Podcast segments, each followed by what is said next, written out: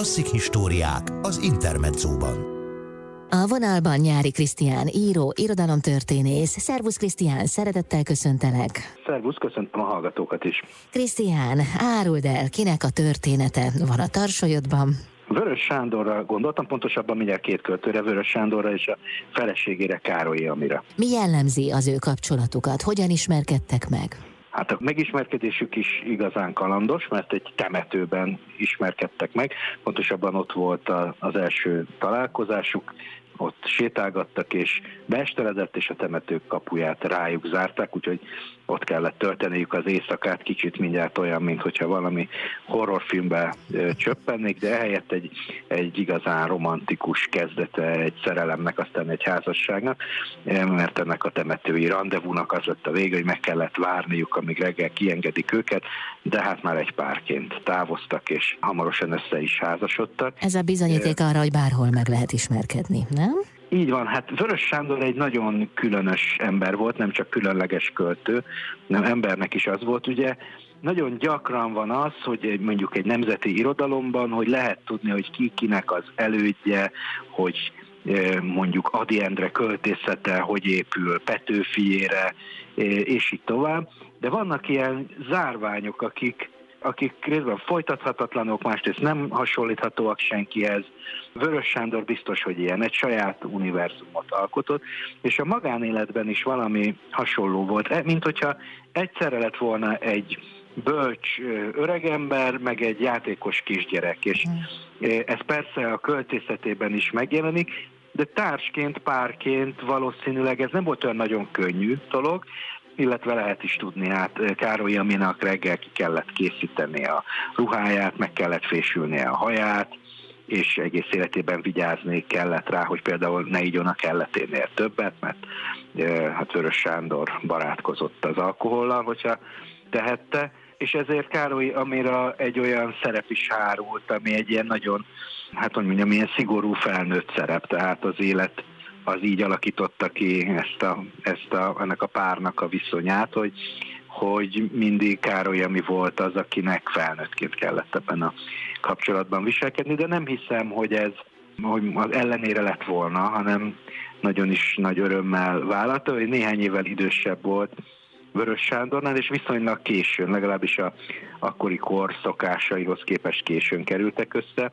Vörös Sándor 33 éves volt, Károly, ami pedig 37, amikor amikor találkoztak, és Vörös akkor már egy ismert költő volt, őt Kosztolányi Dezső egy kamaszként fedezte föl, és vette észre, hogy ez a kicsi, akkor még rövid nadrágot hordó, apró termetű gyerekember, egy zseniális költő is, és ehhez képest Károly, ami pedig már későn, 30 éves korában kezdte el a verseit közölni, és így kapott hírt róla a Vörös Sándor, és ő elküldte annak a lapnak a, a, a verseit, amit a háború után nem sokkal Vörös Sándor szerkesztett.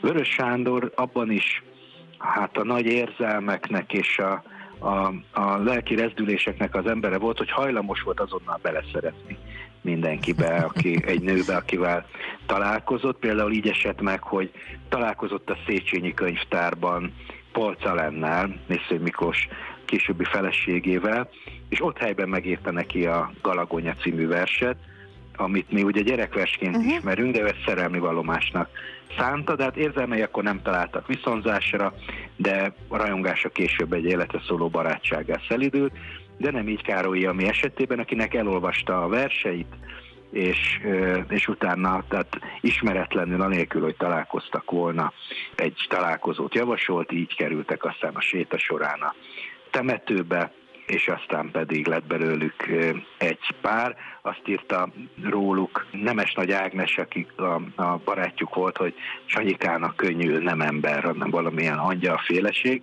De hát Károly Aminak a barátaik szerint sem volt könnyű, mert nehéz egy ilyen gyereklelkű felnőttel élni, akit a költészeten kívül igazából komolyan semmi más nem érdekel. Mm. Na, így aztán Károly, amire maradtak az evilági dolgok, a mindennapos szükségletek biztosítása, és a korlátok felállítása is, hiszen Vöröse, ahogy mondtam, szeretett inni, így aztán megtörtént az, amikor elment otthonról Károly, akkor bezárta a lakásba, de ilyenkor is néha megtalálta a módját, hogy kedvenc borához jusson, például a mhm. munkásokkal fölhúzatta magának kötélen neki, meg ilyesmi.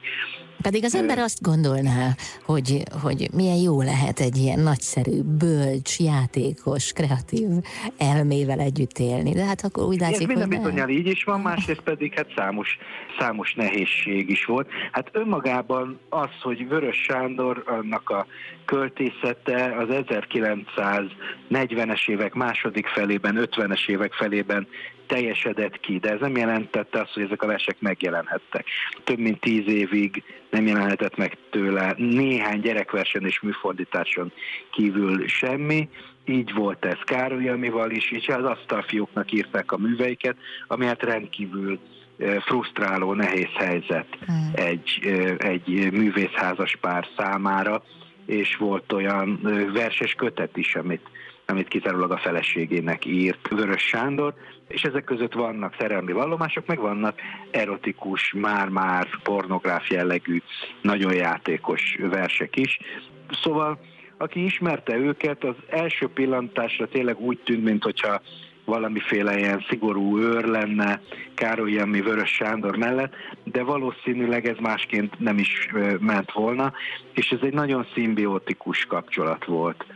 Amikor például élete végén kórházba került Vörös Sándor, akkor Károly ami is beteg volt, de nem akart tőle elszakadni, és, és ott ült mellette az élete utolsó napjaiban a kórházi ágy mellett, és, és aki ismerte őket, azt tudta, hogy igazából elválaszthatatlanok, és, és ez egy nagyon erős részben szellemi, részben pedig érzelmi kötelék, ami összeköti őket. Krisztián, uh-huh. köszönöm szépen. Én köszönöm. Nyári Krisztián író, irodalomtörténész volt a vendégem itt az Intermedzóban.